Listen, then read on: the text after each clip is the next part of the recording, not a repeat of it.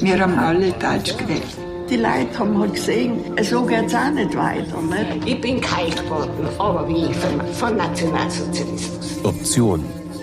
Stimmen der Erinnerung. Le Opzioni in Alto Adige, Südtirol. Luigi ha novantotto anni e vive in un piccolo ma accogliente appartamento nel quartiere Don Bosco di Bolzano.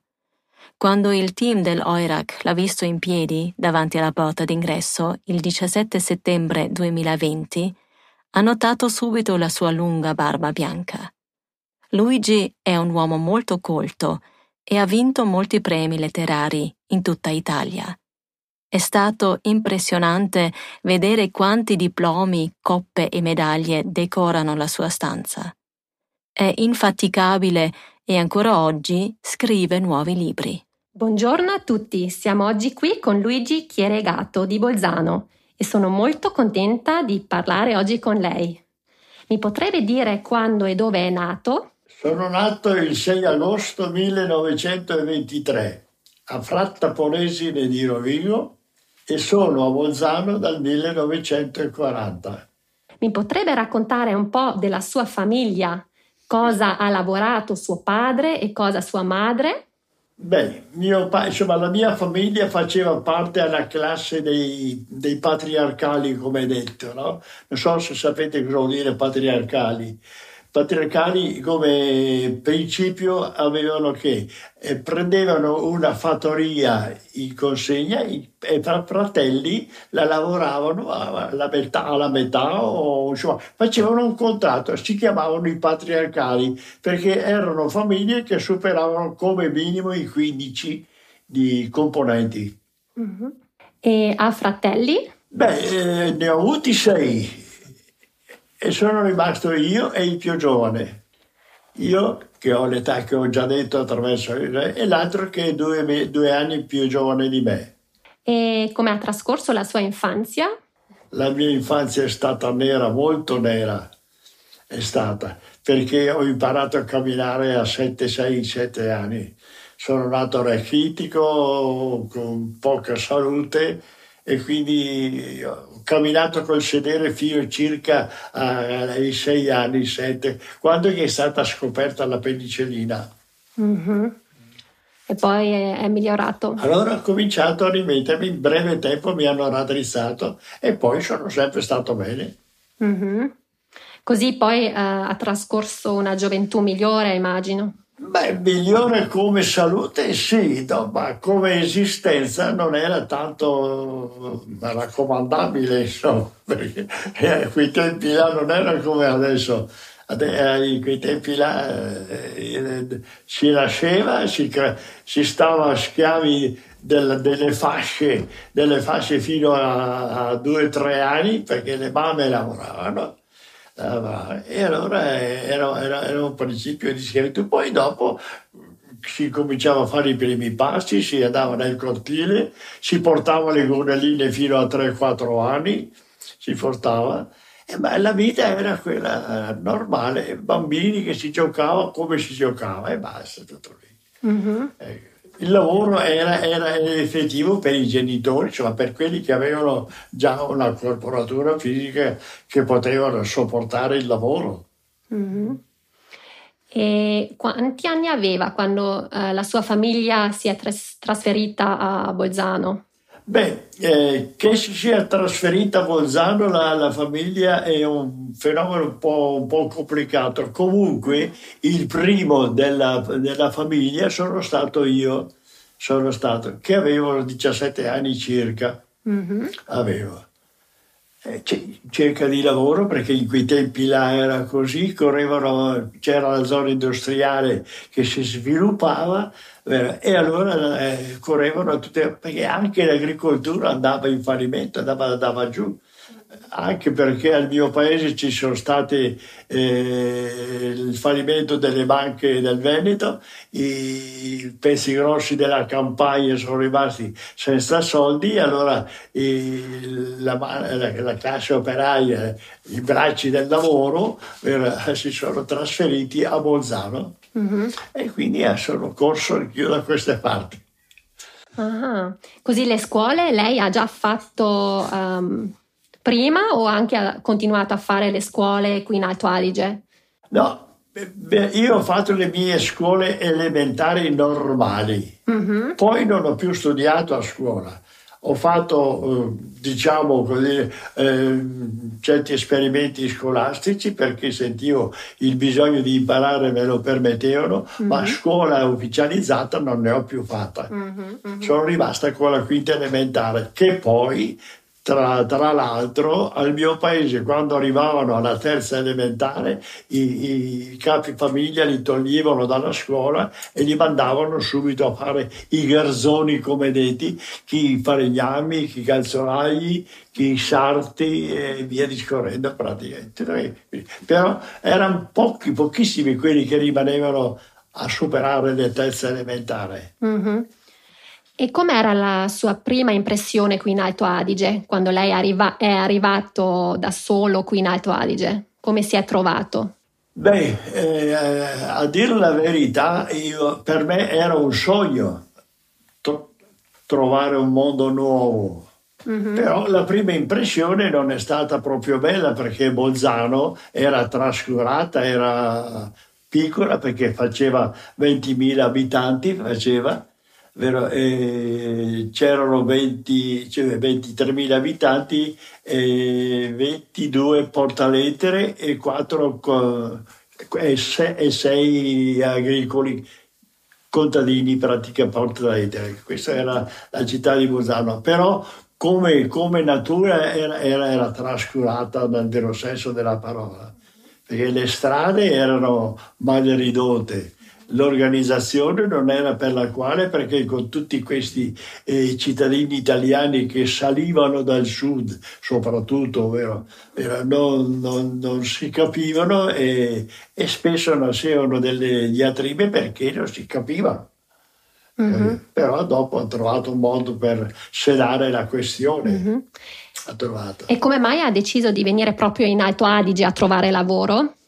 Beh, a dire la verità, eh, la propaganda era che in Alto Adige c'era lavoro per tutti, per tutti. Mm-hmm. Però eh, io sono partito col principio, col principio di non fare lavori pesanti oppure di, fare, di non andare alla zona industriale. Cioè eh, io avevo tutte altre mire rispetto a tutti gli altri che sono saliti mm-hmm. qua su praticamente. Mm-hmm. E allora il primo lavoro è stato a fare come il... il, il l'uomo, tutto, il ragazzo a tutto fare, pulire vetri, pavimenti, pozzi neri, un po', un po', un po' di tutto, fino a che sono durato a sopportare il datore di lavoro mm-hmm. e andarmene per i fatti miei. Ho avuto la fortuna di incontrare una persona che mi aveva capito e che mi, mi teneva d'occhio eh, sui comportamenti, eccetera. E allora una bella volta, quando che mi sono stancato di stare sotto questo impresario, era lei l'ha capita attraverso altre persone, perché io avevo tante, tante amicizie, non era difficile di, di connettere con gli altri, capisci? Mm-hmm. E allora questa signora mi ha visto in piazza Domenicani, da solo, che guardavo, non sapevo che, che scelta prendere per, perché era pericoloso allora essere senza lavoro. Mm-hmm. era, c'era il foglio di via, non so se avete sentito parlare, e io avevo tanta paura di quel foglio lì, perché io se mi capita non posso più tornare, e quindi era male per me. Però degli sbocchi per lavoro ce n'erano tre quattro, come per esempio c'era la Valdosta. Nell'Occidente c'erano molte fabbriche, molte vie di scavo, e quindi lì il lavoro c'era, però io ho scelto di venire a Bolzano. Uh-huh. Ecco, perché ero innamorato dei monti, avevo, sognavo vedere i monti, camminare sui monti, e li sentivo proprio come cosa mia. Ecco. Uh-huh. Tant'è vero, diciamo alla rotonda, che non la chiamavo io la Bolzano oppure eh, terra del lavoro, io la chiamavo, l'ho sempre chiamata terra promessa. E così è stato, uh-huh. perché la terra promessa mi ha dato tutte quelle possibilità, dopo l'incontro con questa signora, era di scegliermi il lavoro, il piacere, e quindi sono andato, cioè lei mi ha fatto collocare alle Poste Telecomunicazioni. Briefträger, ja, äh, Telegramträger, mm-hmm. porta. Poi dopo poco tempo gli altri eh, colleghi stavano anche due anni a fare il fattorino o il portalettere, io invece mi tenevano sempre poco nel posto dove mi collocavano, quindi ho fatto il fattorino, mm-hmm. il portatelegrami per qualche mese, poi dopo mi hanno fatto fare il portalettere, il portalettere, e dopo mi aggregavano in quei posti dove che credevano, secondo il mio modo di fare o l'intelligenza e il comportamento, in altri eh, posti più importanti. A quell'età conoscevo già il telegrafo, conoscevo. E allora quando ero alle poste, che ho fatto sapere che conoscevo il telegrafo, mi hanno aggregato ai telegrafi. Uh-huh. E quindi lì ho fatto il resto della mia carriera fino alla fine, de... fino che sono andato in pensione. Ah, e come si è trovato? Ah, io mi sono trovato benissimo, anche perché avevo la passione delle lingue e ho imparato un po' abbastanza bene anche il tedesco in qualche maniera. Quello nostro qui, perché non era l'Hochdeutsch, dopo è, andato, dopo è venuto l'Hochdeutsch, ma se no era il dialetto vero e proprio. Mm-hmm. Tant'è vero che durante il periodo che io facevo il, il portatelegrami, che si conosceva la città in tutti i segreti, ero, nelle, nei sotterranei facevano lezioni di lingua tedesca. Catacombe. Ed erano quasi tutti preti. Che insegnavano. Allora quando che capitava che quei telegrammi andavo giù nelle cantine a cercare, perché abit- abitavano i cittadini in cantina, tanto in cantina in soffitta che sì, perché la città di Bolzano era, era come si suol dire una tana, una colombaia. Eh, eh, la luce, il sole la vedevano se andavano fuori, ma a casa. E quindi eh, andavo giù in cantina, passavo da queste parti e loro mi dicevano: no, ah, Luis, com'è? Eh, eh, eh, Pissel, Teutschland. E eh, io stavo lì anche delle mezz'ore, stavo lì, pian pianetto ho imparato a arrangiarmi, non ho imparato alla lingua, arrangiarmi. Ecco, ed è andata. E quindi è stato un buon segno, perché così anche alla posta, quando che hanno sentito che conoscevo abbastanza mm-hmm. bene il tedesco, abbastanza da arrangiarsi, no? Allora cercavano di mettermi nei posti dove che occorreva della gente che conosceva un po' il tedesco. E quindi sono stato fortunato perché ho avuto tutto il rispetto dell'amministrazione. Mm-hmm. Così è andata. Ah. E così eh, lei ha avuto una relazione buona con eh, persone di madrelingua tedesca? Beh, a dir la verità, io ero facile a conversare quando che facevo anche il fattorino, non era che facevo soltanto il portatelegrami, io eh, cercavo di conversare con la gente, di chiedere per conoscere, ho fatto delle, delle amicizie, ad esempio mm. ho conosciuto la contessina di... Eh, Eh, come si dice, di Villafranca, che era dei comandanti ufficiali a Bolzano, era, era, arrivava spesso telegrammi, allora quando arrivavo era sempre lei che li riceveva. Così ho stretto un rapporto, sempre mm. conversazione, lei studiava, allora io domandavo questo, chiedevo quello, chiedevo quell'altro. Questa era il, la, la mia passione. Poi dopo la contessina mi ha fatto fare conoscenza con la Contessa Toggenburg, che aveva della stessa età, che andavano a studiare, e allora là anche la Contessa Toggenburg faceva anche lei le mie conversazioni, tant'è vero che abbiamo mantenuto l'amicizia fino, non so se sia morta poco tempo fa, mm-hmm. abbiamo sempre tenuto l'amicizia, mm-hmm. il rapporto, io cercavo sempre dei rapporti, il contatto, mm-hmm. poi c'erano i personaggi, quelli che di gusto litigavo perché loro dicevano di essere tedeschi, invece erano trentini e, o che so io, e io non volevo sentire questa cosa. Come, mm-hmm. ad esempio, non so se avete sentito menzionare Maialgo, no? Ecco, quello era italianissimo, no? Eh, ma non voleva saperne di italiano. Eh, e lui diceva, ich bin Deutsch, ich bin Deutsch, ich bin Magniano. E Petzilius, Petzilius, ma eh, ci sfidava del duo, no? Ecco. Poi dopo pian pianetto siamo diventati amici e siamo durati amici fino al tempo che è morto, che, ma, sempre amici comunque. Mm-hmm.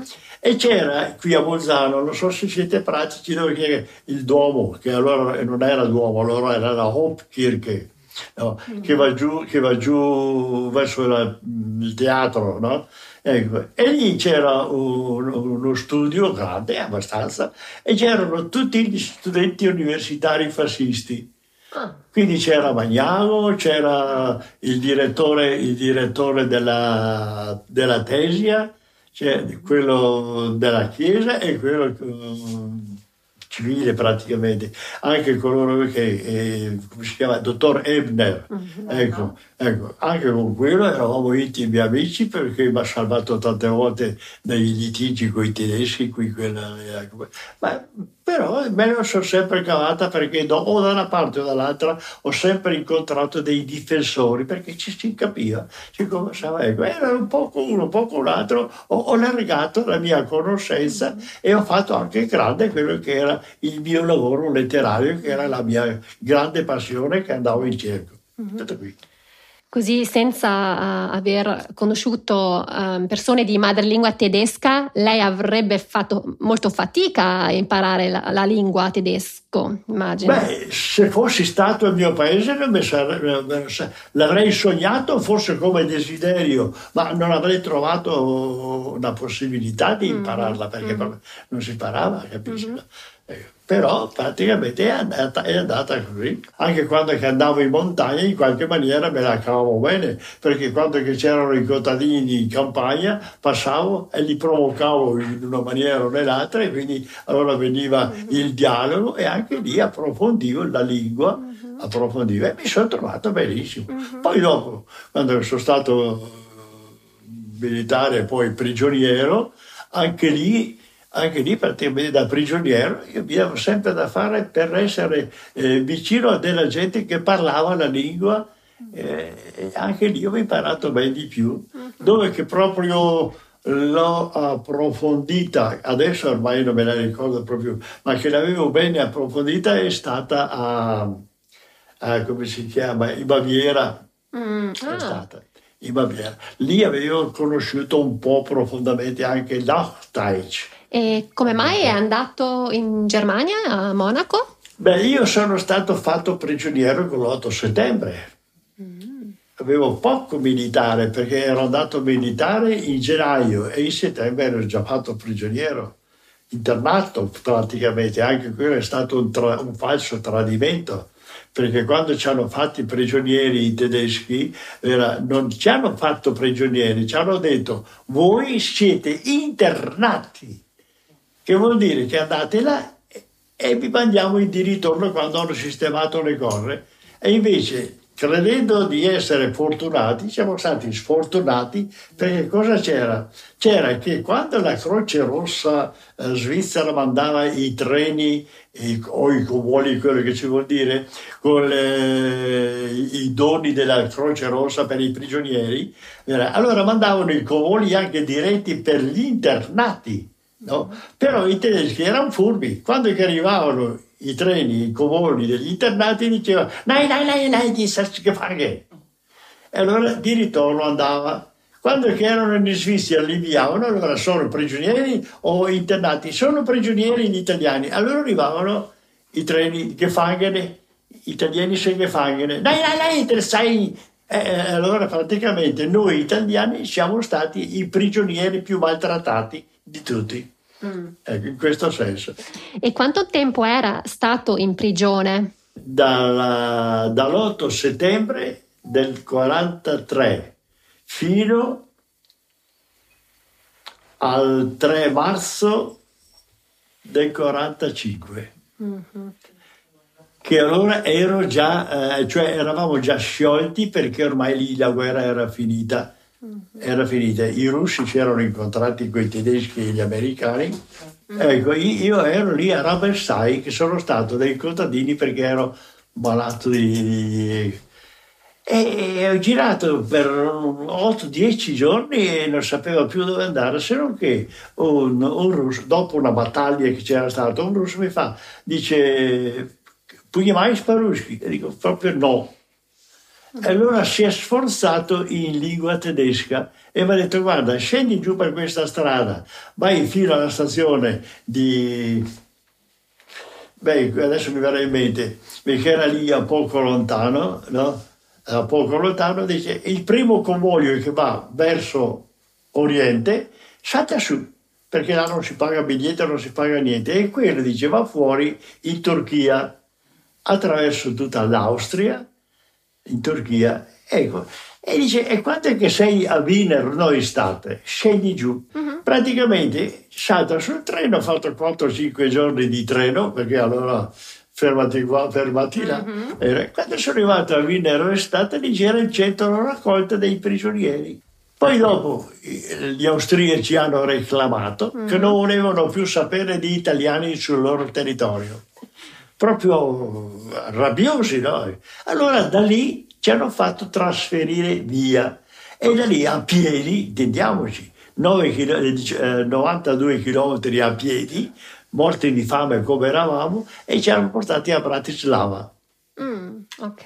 A Bratislava, perché? Perché Bratislava era la prima città, il territorio, di qua Austria e di qua mm. Bratislava. Dopo Bratislava è tornato in Alto Adige? Sì, dopo Bratislava sono tornato in Alto Adige e sono stato fino agli ultimi tempi. Però io ho sempre funzionato da mezzo interprete perché mi arrangiamo molto bene a parlare russo.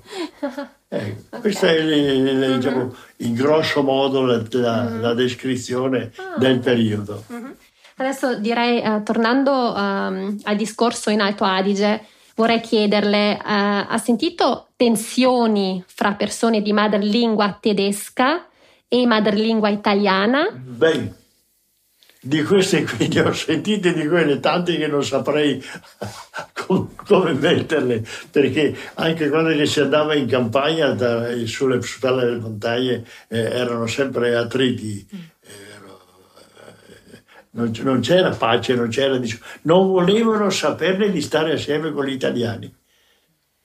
Tanto è vero che una volta sono stato anche per prendere botte perché ho detto, guarda che sulla, sulla, sull'enciclopedia la, la, la, la scrittura dice che eh, tedesco è una parola sporca.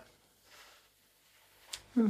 Tedesco è una, par- una parola sporca, quindi tu fai parte a quella parola sporca là, allora si arrabbia, si arrabbiava.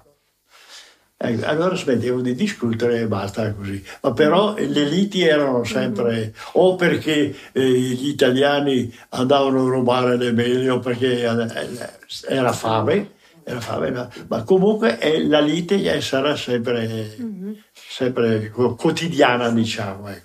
E lei ha detto che ha avuto contatto uh, con persone di madrelingua tedesca. Io non ho avuto problemi. Esatto, lei ha, ha avuto più amici di madrelingua tedesca o più amici di madrelingua italiana?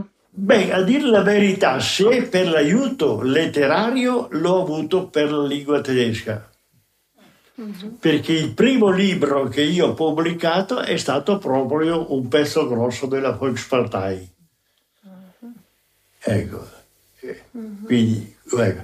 Però ne avevo tre quattro della Volkspartei, eh, Ebner che era della cosa, poi avevo Durmalder, Durmalder poi eh, eh, Peterlini che mi ha scritto tante di quelle lettere, era Peterlini, e l'altro chi era? Era c'era un quarto che era, adesso non mi ricordo più, comunque erano quattro che quando andavo alla Volkspartei loro mi venivano sempre sempre incontro a salutarmi. Mm-hmm.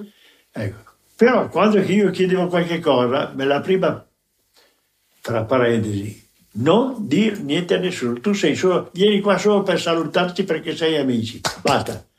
Ecco, però mi aiutavano, infatti io il primo, se ho fatto la carriera letteraria, ho cominciato con, con gli altri tesini. Mm-hmm. Ecco, e ho vinto il primo premio con quel libro là. Ma dai, allora, bravissimo. Eh, sì, ne ho quarantacinque diplomi letterari, no? Ecco, quello è stato proprio il primo, perché con l'introito del primo, aggiungendo qualche cosa, sono andato che ho fatto altre eh, sette otto pubblicazioni. Però anche con gli atti piccoli, vero, gli atti piccoli io sono sempre andato d'accordo, perché tutto il, il personale della Volkspartei, quando pacificamente, mm-hmm. anche quando hanno fondato il partito, mm-hmm. che era qua in via, via Luigi, no, via Luigi Cadorna. Beh, comunque insomma lì vicino al corpo d'armata, va bene, lì hanno fatto, fondato la, la Volkspartei e c'erano tutti, Amon, Pressel, eh, quella gente, e io andavo dentro, che allora facevo il corso, il, portavo il recapito, i valori, i valori, io andavo lì, faceva la chiacchierata, ciao ti, ciao vi, buongiorno, a nessuno mai dato da lei, mm. a nessuno, mm. e è sempre andata bene. Mm-hmm. Però eh, con quelli io non ho mai litigato, se litigavo litigavo con chi? Con chi mi provocavano, con i contadini in campagna, con quelle sì. Come ha percepito l'opzione? Conosceva qualcuno che ha optato? Veda, eh, è un po' del discorso non delicato, è comune, ma eh, sono passati un po' i tempi. Però eh, c'era un fatto, che, e questo glielo posso dire, che gli altoatesini che sono andati optanti, non c'è stato nessuno che è andato volontario, nessuno, nessuno. Perché quando che io dopo andavo in campagna e mi incontravo con le famiglie, perché tu non sei andato? No, ich bleib da, mi dicevano. Ich, Alois, ich sage, ich bleib da. Eh, dopo c'era la macchina nascosta dei nazisti, cioè de, della esse esse, che venivano qui e li costringevano. Trovavano il sistema di incastrarli, no? Ecco, tra gli altri, eh, ve ne do un piccolo esempio perché sappiate come li prendevano dentro. Mm-hmm. Dunque, c'era una famiglia, una famiglia che era quattro o cinque fratelli, tutti fustoni. Quattro li hanno fregati in una certa maniera quasi, quasi morbida e quell'altro non voleva sapere. Ogni volta che lo prendevano di qua e di là, Paul, Geva, nein, ich bleib da. Ich werde storm, aber ich keine freiwillig nach Deutsch. Queste erano le sue parole. Sai che una bella volta si decisero di incastrarlo dentro. Solo che era un bravo calciatore di gran precisione, allora l'hanno incastrato e detto, poi vai a venire alla caccia con noi? Il sindaco e le autorità e che so io, eh, sì sì, eh, va alla caccia, se non che vanno alla caccia, si spartono e quindi là, a un certo momento vieni fuori da un posticino un cervo e guarda, potevano spararci, tutti potevano spararci, ma quando che era il tiro, oh ciao ciao, e allora mi spara, un colpo secco. Allora quando che il cervo è caduto ci sono andate d'intorno. E questo le ricordo sempre perché Paolo me le diceva. E adesso come le mettiamo? Paolo? Eh, tu sai che è proibito la, la caccia, eccetera, eccetera. E allora lui è rimasto senza. O freiwillig, o è rimasta la, la domanda muta. No? Cioè, praticamente ci ha voluto a resistere, è andato, non ha più potuto dire ich bleib da. Mm-hmm.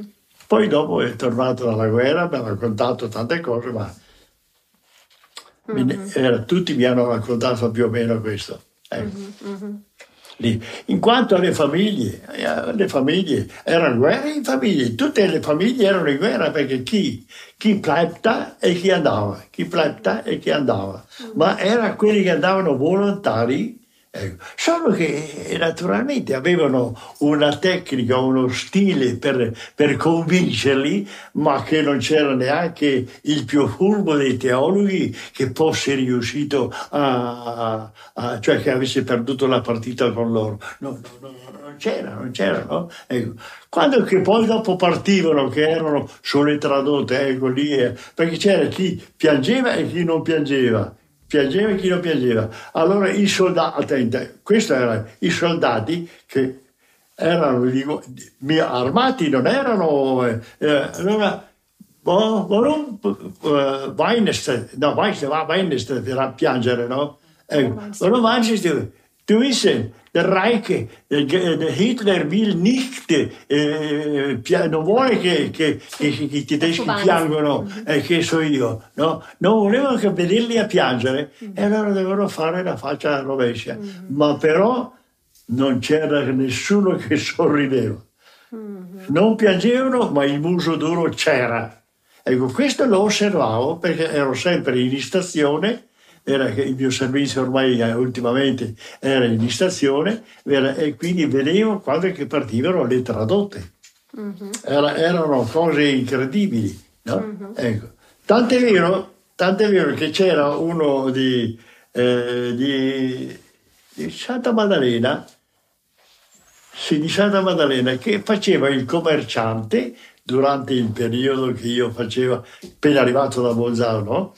Eh, e aveva il permesso di andare avanti e indietro anche di là dal confine, e questo commerciante, no, aveva preso simpatia con me perché eh, si chiamava lui, eh, Don Luis, Don Luis, Antonio Luis, no? eh, e mi fa, dice, tu Luis sei, sei mai stato fuori in Germania? E dico, ma io fino, a, fino a qui no.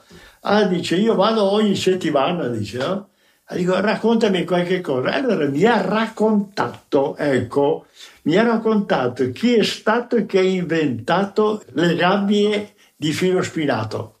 Ecco, erano i campi di concentramento era, di filo spinato, perché erano così talmente assicurati che neanche l'anima poteva uscire. Da, da, ecco, erano veramente chiamate le gabbie di filo spinato. Mm-hmm. Ecco, e allora mi raccontava com'era, e ha detto, dice, guarda Luisa, quando dice che sono partiti i treni dei trentini, non erano tanto pieni e tanti, ma c'erano, era, gli avevano promesso, dice, vi portiamo in Germania, là c'è da lavorare, la campagna, eccetera, eccetera. Hanno menzionato tutto meno che la campagna.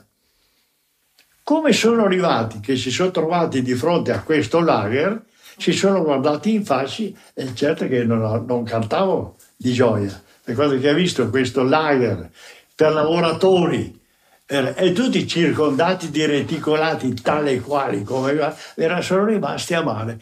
Allora la prossima domanda sarebbe se lei pensa che gli italiani in generale sapevano delle opzioni o meno. Sì, sì, buona parte degli italiani lo sapevano. Però gli italiani ci tenevano ben poco a parlarne di queste cose. Uh-huh. Facevano finta di niente, dice, tanto che, che è a far loro, a fare loro. Dice, noi non abbiamo da che fare con quelle opzioni. Però avevano anche un po' di compassione per questi opzionisti, no? Praticamente, ecco, questo senza dubbio. Uh-huh. Ma tutto lì ci finisce. Ma non era un problema per le persone no, di madrelingua italiana? No, no, no, no, no, non era un problema. Uh-huh. Ecco. E cosa pensava lei dell'opzione a quel tempo? Beh, se fosse stato che non avessi saputo le origini, le, per che cosa, il perché, come, allora direi sarei stato uno degli altri. Ma datosi che io ero sempre in cerca di novità, perché la politica, eccetera, eccetera, mi è sempre interessata, la storia, la politica, la geografia, mm-hmm. Fin dove potevo, intendiamoci, che non ho fatto scuole. Io ho imparato tutto per volontà, per me, per autodidatta, diciamo. Ecco. Quindi praticamente vera, eh, so che gli italiani non ci interessava per niente, uh-huh. Non ci interessava. E io ero uguale perché non sapevo niente, solo venendo a Bolzano che mi sono immerso con la massa, e ho assorbito un po' di qua, un po' di là, un po' di su, un po' di giù. Mm-hmm. Poi qui a Bolzano ho trovato, ecco questo devo dirlo, ho trovato una dozzina di personaggi della cultura era, che mi, mi dicevano, senti, vieni a casa mia che ti faccio un po' di lezione di italiano, vieni a casa mia e ti faccio un po' di lezione di filosofia. di filosofia, di storia, di questo e di quello. Cioè praticamente ne avevo uno per tutti i gusti. E allora quando che alla sera, ehm, per esempio, smontavo alle otto dal servizio, prima di arrivare a casa arrivavo alle dieci perché mi fermavano o da questo, o da quello, o da quell'altro. Mm-hmm. Aveva tanti amici. Beh, io, io sempre, nemici non ne ho mai avuti. Perfetto. Io non ho mai saputo cosa voleva dire am- amico, nemico, cosa voleva dire rabbioso, cosa vuol dire arrabbiarsi, cosa vuol dire... Io... La mia parola d'ordine era chi se ne frega, quando mi, non mi andavano, chi se ne frega, e passava via così. Benissimo. E ha per caso sentito un conflitto fra le persone restanti e gli optanti? Beh, a dire la verità, quelli che hanno optato e rimasti là ne ho incontrati ben pochi, a dire la verità, ben pochi, e non andavo neanche a cercarli, perché non volevo che mi si lamentasse alla mente quello che è stata la, la storia dell'andata. Non volevo fare l'incrocio tra le due storie, capisci? Ecco. Però io sono sempre andato in montagna di qua e di là, non ho mai iniziato discorsi politici, mai iniziato di questo e di quello, si parlava di tutto, cioè ho cercato sempre di evitare la fiamma che si accendesse. Mm-hmm. Però ha visto dei conflitti che lei ha osservato, forse? Beh, anche io ho passato i miei conflitti e come no, sono stato buttato fuori anche da due o tre masi, perché sospettavano che non fossi sincero di quello che dicevo. Ah dai, mm-hmm. Eh, ma se no, ma er- erano cose che prima o poi dovevano capitarmi, mm-hmm. eh, un po' di tutto, no? Mm-hmm. Eh. Sì, sì. Ok, e com'era la situazione quando gli altoatesini, cioè gli optanti, sono tornati in Alto Adige? Qui non saprei neanche cosa risponderle. C'era un fatto però che notavo, che quando gli optanti erano passati una, un periodo di una decina di anni, che erano rimasti in Germania, quando venivano qui facevano i, i padronzoni, facevano i veri tedeschi, facevano, quello sì, quello sì, quello sì. Oppure anche, anche degli optanti, no? Anche degli optanti che poi dopo magari sono venuti in Italia e sono rimasti in Alto Adige. Oh, ich bin Deutsche! Ich bin Deutsche. Eh, quando che era i telegrafi, ad esempio, no? C'è state, c'è state ancora le poste centrali, no? Ecco che c'era basso quel, lo sportello del telegrafo. Allora, qualche volta che mancava il personale, eh, vedevano che ragazzo, dai che manca Tizio, manca Caio, ma sì, va là. Allora, andavo a fare un... Ed era sempre di sera, dalle dieci in poi. Mm-hmm. Quando che era là verso mezzanotte, mezzanotte e mezza, arrivò un tale... un tedesco qua, un altro tesino, e cominciava con le mani dentro la, camminava avanti e indietro contando i passi, e, e, e diceva sempre tutte le volte che parlava, ja, uns nach Deutschland ist ganz, ganz was anderes, e ist ganz was anderes, e cosa vuol dire? E voleva dire un'altra cosa, da noi è un'altra cosa, secondo me. E dico, ma senti un po', dopo tanto tempo che la smenava con noi in Germania, noi in Germania. Dico, ma senti un po', io, ma tu, dico, cosa fai di mestiere? Ah, io così, io con là, io cosa, io come... Ma eh, non ti accorgi che puzzi da, da, da, da maiale? E perché? Cosa puoi dire? Dico, ma tu, dico, non sei il servo di maiale dei Cappuccini. Allora non è più venuto. Mm-hmm. E ehm, conosceva qualcuno di madrelingua italiana che ha dovuto lasciare la propria casa eh, quando gli optanti sono tornati in Alto Adige?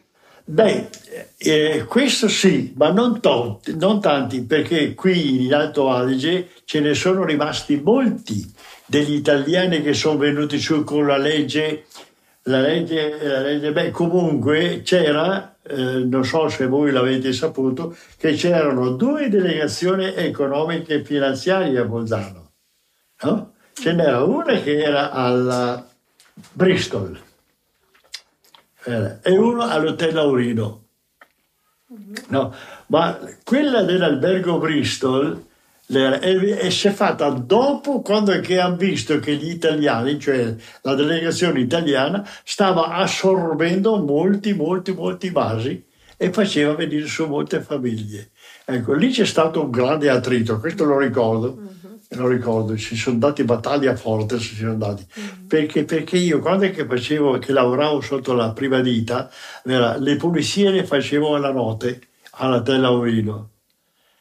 E allora anche lì mi raccontavano che c'era una dottoressa, eh, che è stata la dottoressa che mi ha fatto la traduzione di una lettera tedesca, che Haller mi pare che si chiamava, brava, tanto buona quella donna, era. E mi raccontava appunto che loro non lo fanno capire, cioè non lo facevano capire, ma l'attrito era tanto, era tanto. Quindi c'era il, il vicepresidente della delegazione economica, che era un certo Dallara, il dottor Dallara, che era di Rovigo, ma la delegazione era di Venezia. Era di Venezia. Quando è venuto a sapere che io ero stato, eh, che andavo ospite da suo padre a, a, a San Martino di Venezia, eh, stavo lì una decina di giorni, quindi, era, fatto conoscenza anche con lui e mi raccontavano la storia della loro famiglia, mi raccontavano. Poi dopo è capitato a Bolzano, quando che ho sentito menzionare Dallara, sì, dice, io sono Dallara di Rovigo, dico, e eh, dico, parente col commendatore Dallara, dice mio zio, fratello di mio padre. E allora lì è venuta fuori tutta la discussione della sua famiglia che ho imparato. Ecco, praticamente, e allora mi raccontava, tant'è vero, tant'è vero, che avevamo stretto un'amicizia così grande, no? Che quando che alla fine de, de, dovevo rivendere i vasi ai contadini, allora c'era quel contadino fortunato e quello non fortunato, allora erano ben proprio ai ferri caldi, no? Ecco. E, ed è rimasto fra gli altri vasi un pezzo di terra che eh, dal ponte mh, Adige, dal ponte Adige, no? Prima di, a lungo l'Isarco, cioè a lungo l'Isarco e poi l'Adige, arrivare fino al ponte, quel triangolo che c'è anche un magazzino di frutta e verdura dentro lì. Ecco, ecco, un bel triangolo, mi pare che erano quattordici quindici pertiche di terra. Ecco, e mi avevo fatto, se avevo soldi da comprarlo, che mi faceva un prezzo di, di convenienza, tanto perché la, il rapporto che c'era, tutto lì. Mm-hmm. Eh, eh. E come vede oggi l'opzione? Beh, visto sotto il mio aspetto, sta, sta diluendosi. L'attrito opzione sta, sta eh, sparendo pian piano, non se, ne, se ne parla sempre meno, sempre meno, sempre meno. Se proprio non li attacchi loro non cominciano mai. Mm-hmm. Ma però è quasi quasi svanita la parola opzione, salvo qualche politico che vuol fare gli renitenti, diciamo noi, ma se no come pubblico non si parla neanche più di... C'è, c'è fra di loro qualche attrito ancora, ma roba semplice, è passata, acqua passata, secondo il mio punto di vista. E come percepisce oggi la vita in Alto Adige? Ma bisogna vedere sotto quale aspetto, perché veda, c'è quello economico, finanziario, contadino, lavoro, convivenza, eh, perché veda, chiedo scusa, veda, qui in Alto Adige eh, un po' la cattiveria dei due popoli, non uno solo, i due popoli, si è sviluppata per anche l'attrito che ha inter- interferito la Chiesa. Come vede oggi la relazione fra i gruppi linguistici? Guardi, io dico quello che è il mio parere. Si sta diluendo con, con, con tutte le conseguenze di quello che è il passaggio della vita. si sta diluendo, perché non se ne parla più neanche in queste relazioni. Se ha soldi si arrangia con quello dei soldi, se quello che non ne ha si arrangia con quello che non ne ha, cercano di combinare i discorsi un po' alla meglio e stanno al tavolo bene ben volentieri anche un bicchiere di vino in compagnia, oggi come oggi. Mm-hmm. Ecco, questo è quello che posso dirle io. E pensa che l'autonomia dell'Alto Adige sia utile? No, questo no, non l'ho mai ritenuta utile, no. Ma a qualche cosa ha servito, qualche cosa. Per esempio? Per, per, ha, ha servito a unirli, a unirci praticamente, a farci discutere, farci ragionare, farci coincidere. Basta litigare, siamo stanchi, abbiamo avuto cinque, sei, sette anni di guerra, siamo pieni, ci sono morti dappertutto. Ci sono, ma tutti questi morti, questa gente, perché sono nati? Perché continuiamo a litigare cinquanta, sessanta anni dopo tutta, tutta la guerra? Eh? Mm-hmm. Ecco, questo è il ragionamento. Anche tante volte, ma, cosa, no, no, ma perché? Perché dobbiamo litigare?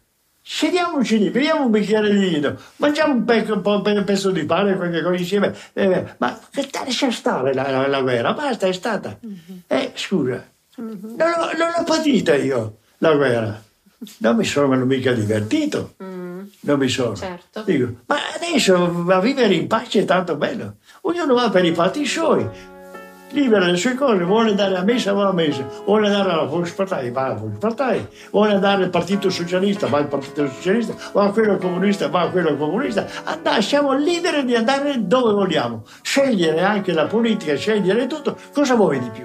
Alla fine della visita, con occhi raggianti e uno sguardo soddisfatto, ha consegnato due bagnotte e ha detto che questo è il regalo che fa sempre ai nuovi amici. Di certo, il team dell'Oirak non dimenticherà in fretta questo momento.